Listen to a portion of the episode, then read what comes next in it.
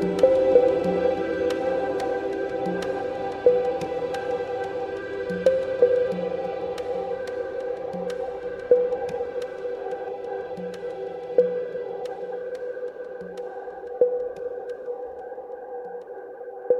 迎来到八强姐姐，好无聊，我们无所不聊。你好，我是哈利八强。这礼拜过得好吗？希望大家过得不错哦。大家的疫苗打得怎么样呢？到底都打了没有？排上了没有？我的父母呢？他们大概六七十岁吧，所以他们在上个礼拜就打了第二剂莫德纳。他们打完第二剂之后呢，我才敢真正的回去探望他们。其实他们刚打完第一剂，我也有回去看一下，只是那个时候觉得，嗯，就是短暂的停留，怕他们的身体。会有什么问题啊？需要我的帮助。打完第二剂呢，看起来状况也还可以。不过，比如说我老公他的公司就有大概也是年纪比较大的人，打了第二剂之后呢，突然小中风啊，或者是血栓，然后就走了，这样导致他的公司有一些五六十岁的大哥们，到目前为止都不敢去打疫苗。打疫苗，我认为是每一个人的选择，因为毕竟它真的有风险，而且这个是世界上目前就是没有什么真正，比如说有长。常年的报告啊，或者是长期的观察，是一个非常新的疫苗。打与不打之间呢，真的就是看个人。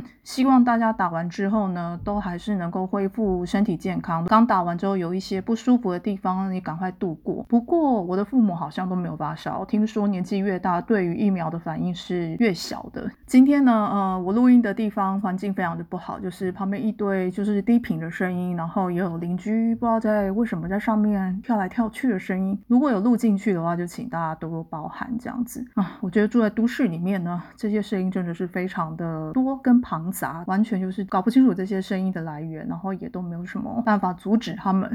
好，接着呢，呃，这个礼拜就来分享一些，嗯，我最近的新发现。其实说新发现也不是，应该是说我好像一直在我的 podcast 里面讲说，我会去回顾我 FB 的动态回顾嘛，也就是历史上的今天。像上一集我也就是在分享。说，哎，历史上的某一天呢，我大约可能都共识性在分享一些同样的事。那也因着这样呢，我最近呢也在整理我自己的动态回顾，然后就发现原来我大概这前五年吧，有一些东西我其实都已经做完收束了。所谓收束呢，意思就是呃，可能过去我有过的创伤呢，我已经好像都处理的差不多了。这样讲并不是说哦这些创伤都不在了，或者是这一些创伤呢完完全全的被疗愈了，只能说。这些伤口呢，我已经比较能够去面对了。然后这也证实了一点，就是我曾经在某一本书里面，在那本书里面呢，也有讲说，我们每一个人身上其实从小到大都会发生一些事情啊，或者是因着这些事情呢，会有一些怎么说，有一些故事吧。以前呢，我就是属于很喜欢把那些故事呢写在我的脸书上的人。因着大概这十年我自己的所谓的灵性道路吧，然后这些故事呢，我就拼命的写，拼命的写，写到大概二零一九到。二零二零的这两年呢，我觉得好像就慢慢停止了。我就觉得我没有什么东西可以写，再加上就是我本来以为我在 podcast 里面可以分享一些过去的创伤啊，以及我如何走过来。哎，老实说，我认真去想，我一点都想不起来。大约在今年年初的时候啊，我当时就想录 podcast 嘛，就想要分享这些灵性的一些经验啊，可是却发现整个都想不起来。想讲一些创伤呢，我也想不起来，我就有点害怕，因为我想说我是失智了吗？还是？我失失忆了，就是年纪越大，有些东西就是觉得不容易记得。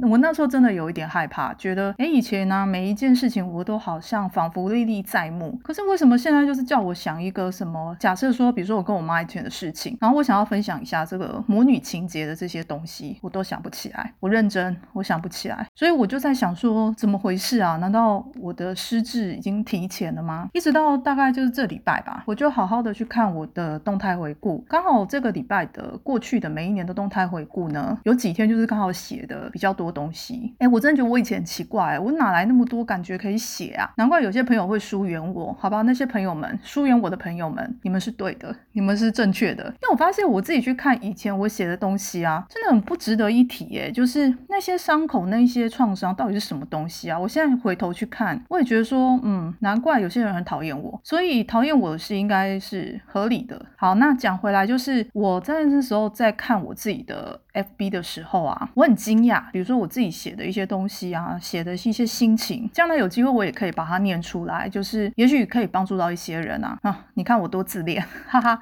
反正呢，我就看了那些东西之后，我才回想起说，哦，原来我以前就是处理过这些议题了，或者是因为我写的蛮细的，或者是说我把那些事件就是有明确的写下来，当然没有到非常的细节，但是反正看到那些字呢，脑海里面就会自动串出那一些故事，所以因此就当时把它记录下来。那现在重新去看呢，就是虽然是算得上仔细啦，因为怎么说，就是多话嘛，我是个话唠。那这么话唠的状况下，我去看，我就觉得哦，好。这些东西原来我都已经处理完了。就是我认为很伤痛，或是我很在意的事情。我们不要讲伤痛好了，就是我很在意的事情，或是我认为它可能曾经是个伤害，现在回头看就觉得也还好。也许我的同理心增高了，或是我的包容度增高了，也也不一定。但是呢，就因为这样子，可能是当时我觉得我处理完了，所以我就把这一些故事全部丢掉了。这也就是蛮符合我前面有几集，我不知道有没有删掉哎，或者是怎么样。反正我现在重。讲就是听过就自己跳过，有一些故事就是因为我已经把它完成了，所以这一些故事的包袱我全部都丢掉了，而且我确实丢的蛮彻底的。因着这一些故事的包袱啊，就是我好像都全部在疗伤的过程里面，全部几乎啦，我不能讲全部，就是几乎尽可能的，我在当时因为我处理完所以我都丢掉了，所以才有我刚刚讲的，就说，哎，我现在想要录 podcast，可是我都想不起来到底我那些故事有什么。那我也庆幸说，还好当时我有。把它写在脸书上面，因为就是因为有写在脸书上，我现在回头去看，才想起来说，哦，原来那时候我在处理某一些议题，或是哦，原来那时候我在处理某一个故事。然后那故事结束之后呢，我好像就真的把它丢在脸书上。脸书上有个好处，就是因为没有人会去关心别人的事嘛，每个人都只关心自己，所以也不会特别有人就是回头去看，哦，可能别人写了什么，理所当然就是除了我自己，也不会有人特别回头来看我写了什么。所以这个东西呢，就是我在看了之后，我发现。好，我将来呢，就是慢慢的把这些东西收集起来。我可能就有感觉的话，我就把它可能录成 podcast。无论有没有人有兴趣，我觉得这个是一个我很好的 recap 的记录。而 recap 这些记录要干嘛？就是嗯，以防有点我更老了，这一些东西，因为你看我现在才几岁，我就已经不记得了。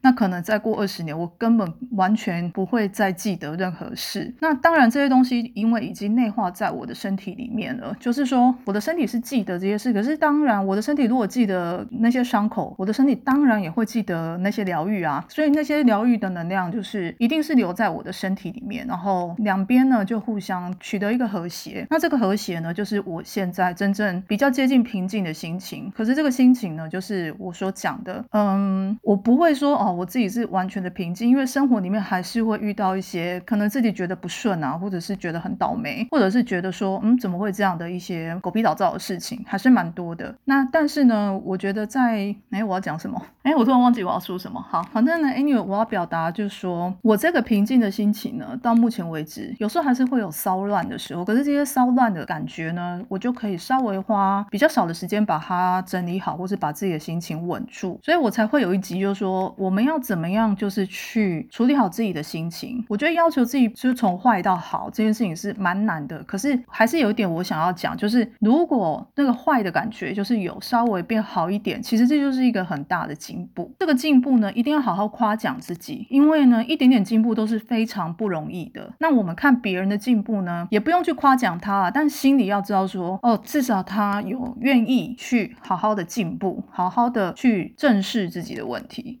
这就是嗯，这个礼拜呢，其实这个感觉已经连续半个月了啦。到今天呢，才能稍微完整的把这些事情讲好，或者是说很琐碎的把它讲好啦，也没有讲得很完整，只是希望能够表达说，如果我们今天走在疗愈的道路上，而这个疗愈的道路呢，已经到达说，嗯，想不起来到底以前做了什么事情。这个疗愈的道路呢，也许会有一天忘记了那个曾经发生一些不好的事。其实那些事件，我们再把它调出来。看还是看得到的啦，就是认真去想还是想得到，可是至少不会变成一个魂牵梦萦，然后什么事情呢都想赖在那一件事情上，好就说哦，就是因为我有母女情结，所以我才我今天才会变成这样，就为自己负起责任。我们以前就是小时候很容易把这一些发生事情的因归根于可能某一个对象，那那个对象可能是我的母亲或是我的父亲，可是呢做完疗愈之后，已经知道说对没错，因为我也没有办法脱离说。我是那一个事件的主角或者是配角，对吧？就是我没有办法。可是呢，我就可以从中去学习，说哦，好，我可以理解为什么那个事件里面的每一个人，他们为什么要做那样的事情。我不用原谅他们，或是我也不用说真的去理解他们、同理他们。如果我做不到，我也也不会逼自己去做。可是就因为这样子，我接受了说哦，这个事件呢已经没有办法改变了。可是我要从中去学到什么？而这样的理解呢，就在第三集的快穿里面的有教嘛，就教你说哦，我们要怎么样回去回顾那一些伤痛，然后如何在里面去得到这个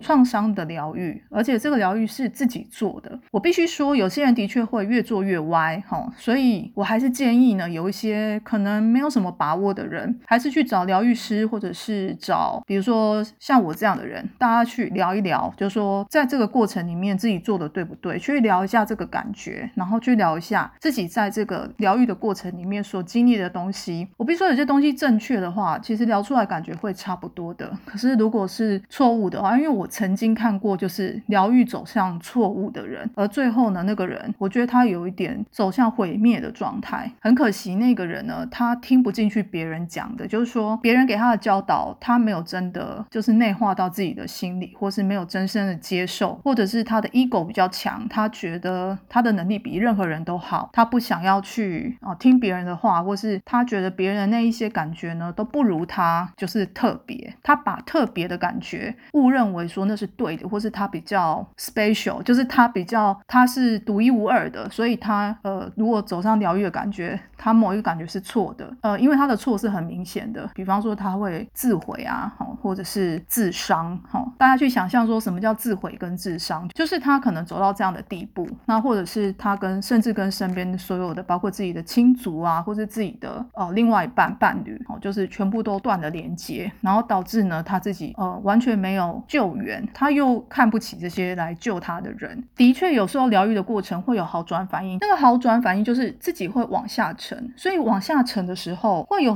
更多很负面的东西。就是我之前前几集有讲，就是一个毯子，你很久没有去掸它，然后所以当你在掸它的时候，它会飘起来非常多、更多、更多，就是让我们打喷嚏啊、流鼻水的一个过程。可是如果自己误会说这个打喷嚏或流鼻水的过程呢，是自己有多么特别，比如说在打喷嚏跟流鼻水的过程里面，可能自己有别的问题，而那个别的问题呢，比如说自己会过敏，就把这个过敏变成一个呃特别的怎么讲啊？我要这么讲才清楚，就是把自己因为对灰尘或是什么东西的过敏，解释成另外一种更所谓的形而上的原因，这个就是往不好的方向走。我这样讲好像也是蛮模糊的，但我希望听得懂就听得懂，听不懂就 算了，因为嗯，我现在表达能力也可能有限。但是我要表达是说，如果走上正确的疗愈，说实在的，自己会越来越呃 central。这个 central 就是这个中心会越来越在自己之内，而不是说好像把自己束之高阁，好说呃跟旁边的人是完全没有连接或是没有共鸣的。如果没有共鸣，那是不太对的，因为那不是我很特别。如果没有共鸣的话，可能走错路了。大部分疗愈的路呢，会有一个共感，可是那个共感当然会因为每一个人会有一点点不一样，可是不会不一样到说走出一条什么很奇怪的路。我看过一些案例，就是走上一些很奇怪的路，当然他们越奇怪就会越回不来。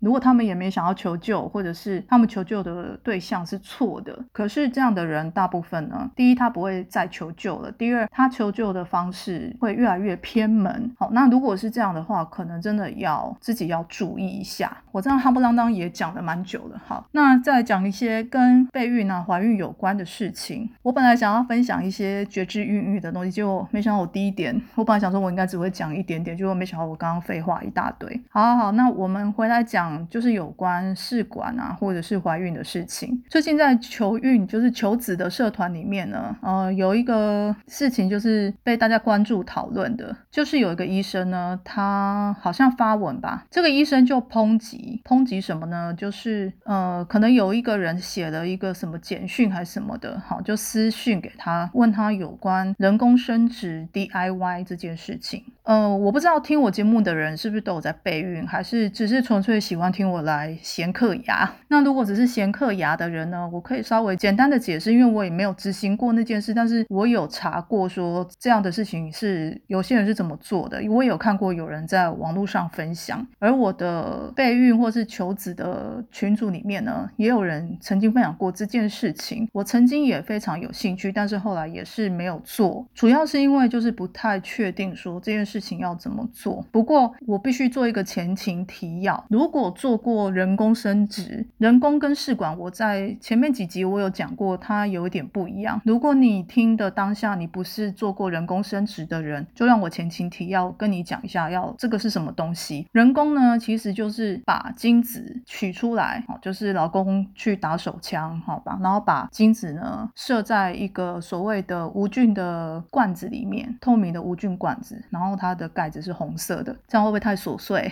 有人想听吗？反正呢，就是取了这个精子之后呢，送到医院去，或是诊所，在医院诊所里面呢，会进行精子的分析，精子洗涤。精子洗涤的原因是因为要把活动力比较好的，或是质感比较好的精子把它滤出来。滤出来之后呢，把它装在所谓长得很像打针的针管里面、针筒里面。好，呃，我看过那个针筒，可是我我不确定它是不是我们外面看到那种针筒，但是它就是会把它挤在那个针筒里面这样子。然后在那个针筒里面呢，它就是取代阴茎进入阴道。把它推进阴道之后呢，将精子注射到子宫。这么做是为了要增强成功怀孕。那为什么它能够增强成功怀孕呢？人工它最简单的概念就是人工，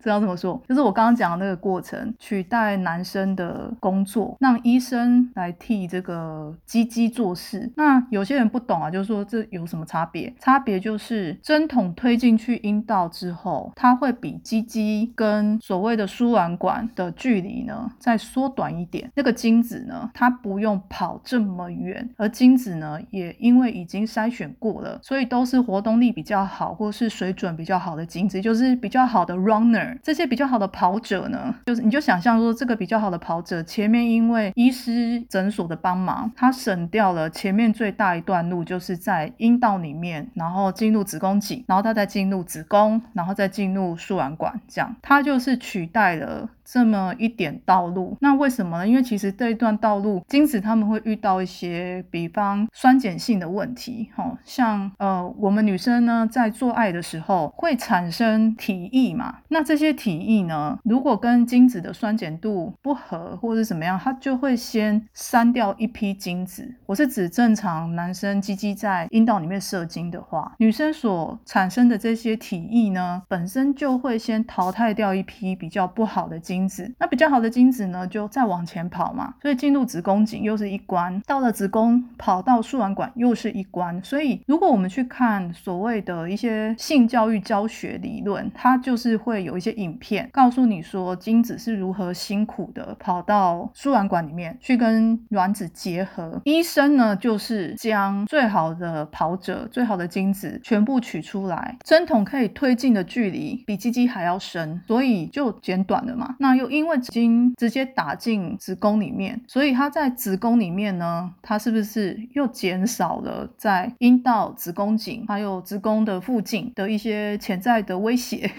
我们就先讲潜在威胁啦，因为我不是念医的，我不知道要怎么正确解释。但是我们就稍微有一点简单的概念。你看嘛，人家已经帮这个精子减少了很多障碍，不但减少了，而且又把最好的跑者、最好的精子放在离输卵管。更近的地方，它有一个好处是说，当它打进去的时候，它是取代阴茎，就是鸡鸡的那个功能嘛。但是它又比鸡鸡再往前推一点。所谓人工，意思就是说代替这个鸡鸡去做这个事情。因为你想嘛，比较好的精子，它如果离输卵管比较近，它就会更健康的状态下。因为它如果跑太久，它也会累啊。即便它可能可以跑第一，那你想马拉松能够跑第一的人，他也是花掉很多体力嘛。那我如果把这个跑马拉松的人直接放在终点附近。让他去跑到终点。他到达终点的时候，他的体力跟他的状态应该还是还不错吧？好，他就没有耗掉太多精力，那他就会去找卵子。找卵子的过程里面，嗯，他就更容易去穿越，他就更有体力去穿透那个卵子外面的那个膜、那个壳。那他穿透之后呢，他就可以更容易的受精。这样，不要以为就是不孕只有女生的问题，其实现代很多男生呢，因为生活压力啊、抽烟喝酒，哈，各式各样的原因，导致说他们的精子不见得都能够撑到输卵管碰到卵子的那一刻。有时候不孕真的不是女生的问题，精子就是跑不到那里。所以我们以为说，哦，去看不孕症一定都是女生的问题，不一定哦。为什么人工可以成功呢？第一个就是我刚刚讲那些琐碎的要命的事情，第二个就是说在女生方面，有些医生在做人工的时候，还是会吃排卵药，或者是打排卵针。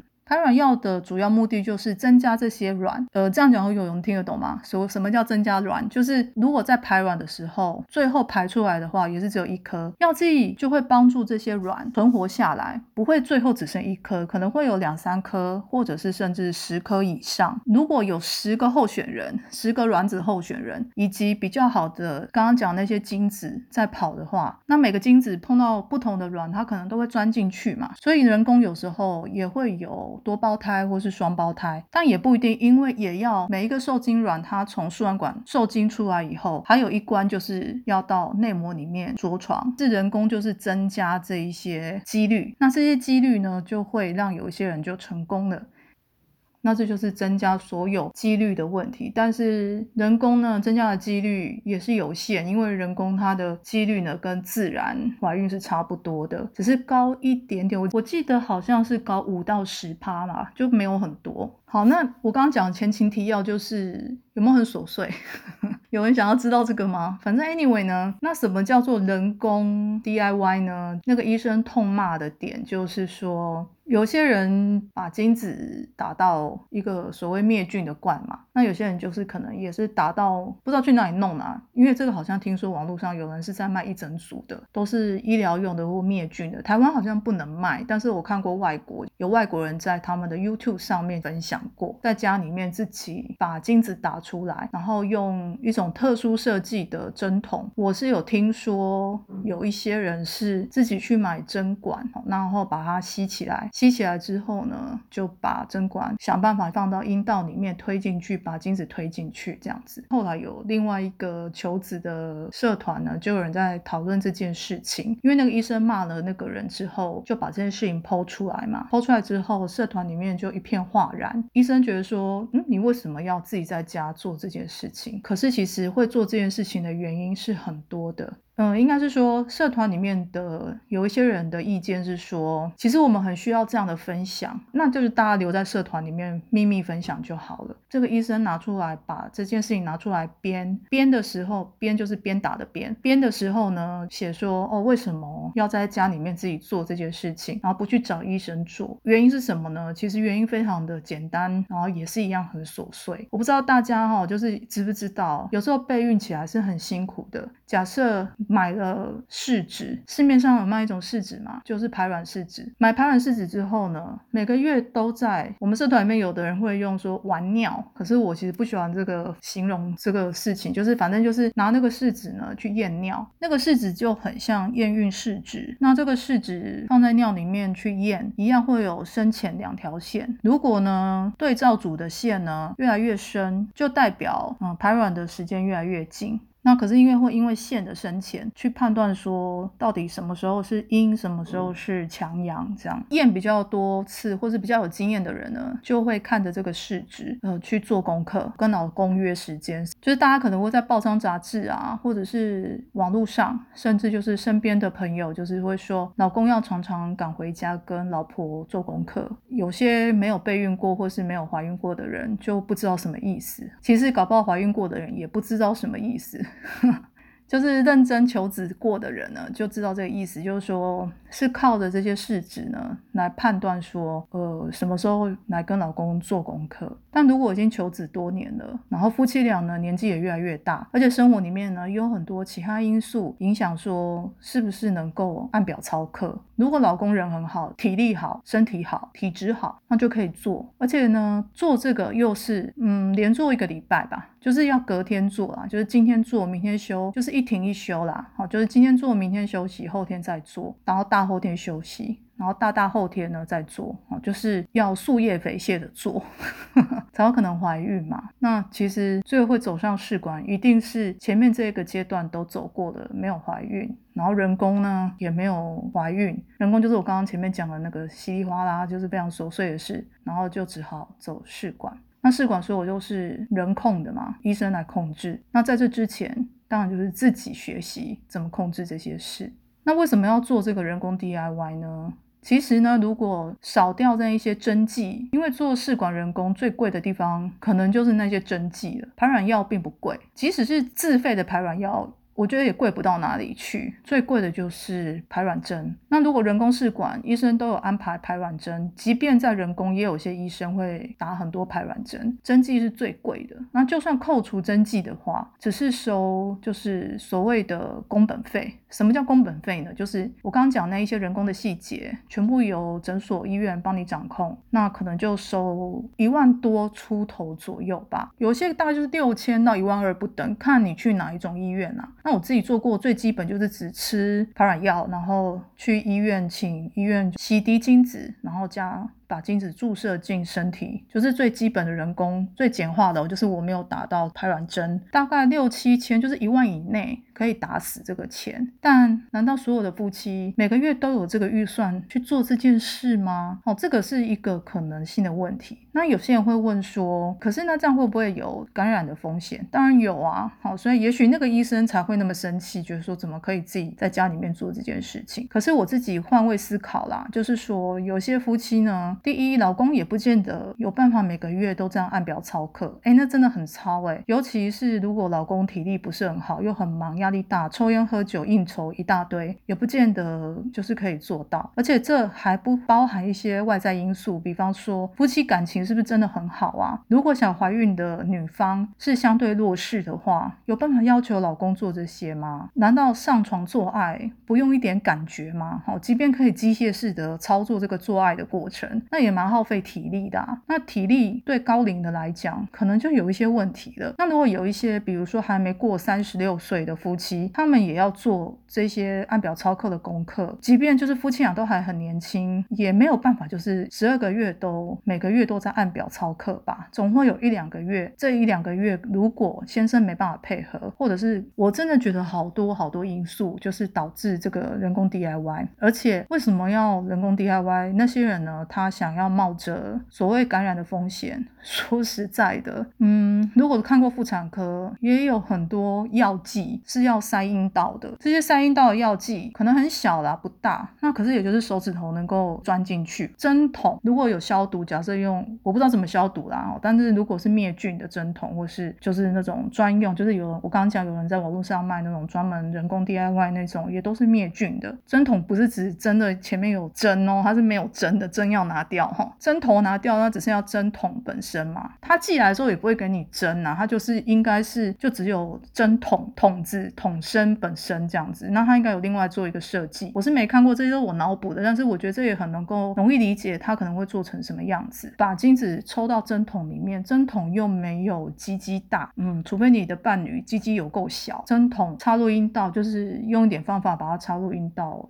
也不是多困难的事。那你说有感染？那就是手洗干净啊，因为我们自己塞阴道药剂的时候，或是塞黄体素的时候，全部都用徒手自己去塞啊。就是你总有抹过药膏吧？如果在外阴部抹过药膏，你抹药膏之前，你也就是洗手或是用酒精消毒你的手啊，你也是就这样涂抹哦。你最多就是用棉花棒。如果真的非常保守的人，好不敢摸自己下面的人，讲这个好琐碎啊，有人想听吗？反正呢，我今天讲这一集主要是想要来分享说，最近呢。在社团里面发生的一些事情，那当然这些社团都是很神秘的社团呐。我觉得我对于这一点呢，我想要提出不一样的想法，就是也许呢，当然我们也知道去找医生是最好的方式，可是呢，有为什么有些病人要这么做？在求子社团里面，非常非常多人，甚至有一些看不到的黑数的女生，她们是能用什么办法想要怀孕，真的是不择手段。那我们讲说，我为了怀孕去拜拜啊，或者是我为了怀孕去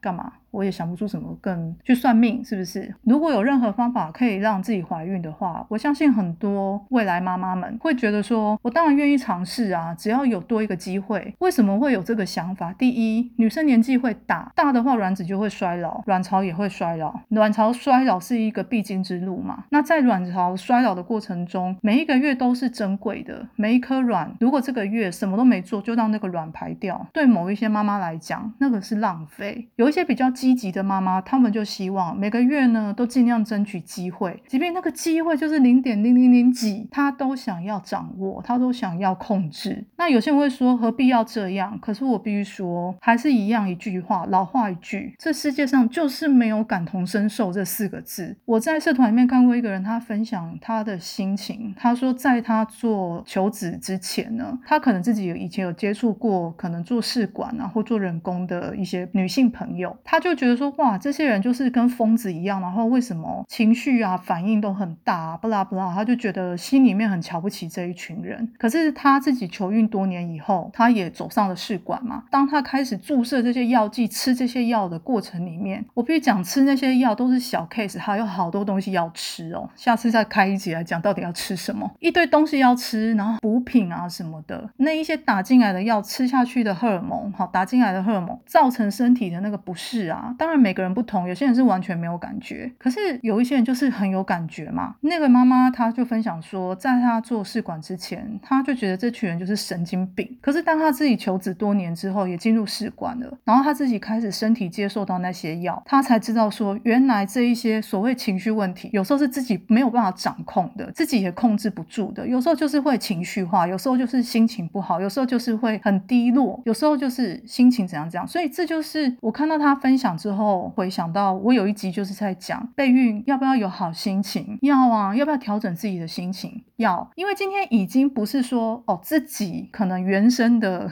原本自己的一些情绪，还有一些外来的药物给予自己身体的这些刺激，所谓生理性的这一些情绪反应，这没有办法控制啊，因为这就跟怀孕之后有一些激素或者是荷尔蒙改变一样，只是在求子的过程把这些激素跟荷尔蒙提早打进。身体里面有一些人，他可以把自己情绪控制的很好，那很 OK。可是有些人就是因为打了这个药，他变得很疯狂嘛，他看起来就是跟神经病一样。请多多包容这样的人。如果你不喜欢这样，你就远离他，远离这样的人，不要再跟他来往了，让他自己去走他自己的求子之路。但是请不要觉得说，就是他这样是有病，他当然有病啊，因为他身体里面打了非常多的药，这些药都令人疯狂，而且这些药身体会出现很多问题。这些问题也不是说一时半刻会马上发现，有一些问题可能会在几年后慢慢的出现。对于身体有没有什么损伤，当然生殖科医生都会说不会啊，不拉不拉的，所以现在很进步。但是我身为一个所谓半吊子的绝技孕育老师，或者是昆达尼尼瑜伽老师，我必须说这些药怎么可能没有影响呢？不可能的。看完那个妈妈的分享之后，我就是心里知道说，好，那我要继续做这个 podcast。我也不是说怀抱什么大的。理想就是来跟大家讲什么话，没有办法。可是我觉得我自己的这些观察跟一些抒发呢，希望也可以引起一些有兴趣的人的共鸣。然后我也想告诉大家说，大家辛苦了。就是原来还是有一群人非常的对我们不友善。可是这个我觉得是人之常情，因为没有办法感同身受嘛。那些人他又没有求子，那些人可能很顺利的生了小孩，那些人可能也许有一些甚至是做过试管的，他也会一样觉得我们有。病啊，因为他可能试管一两次他就成功了嘛，他就觉得试管很简单啊。可是殊不知还有一群人，可能这个试管已经超过十年了，都还不曾着床过。很多这样的人啊，有些人还在就是试管还有免疫的问题上面继续做挣扎跟努力，失败了再来一次，失败了就是屡败屡战这样。也不是说都走在试管路上，或是都走在求职路上的人都能够互相理解，不见得。只是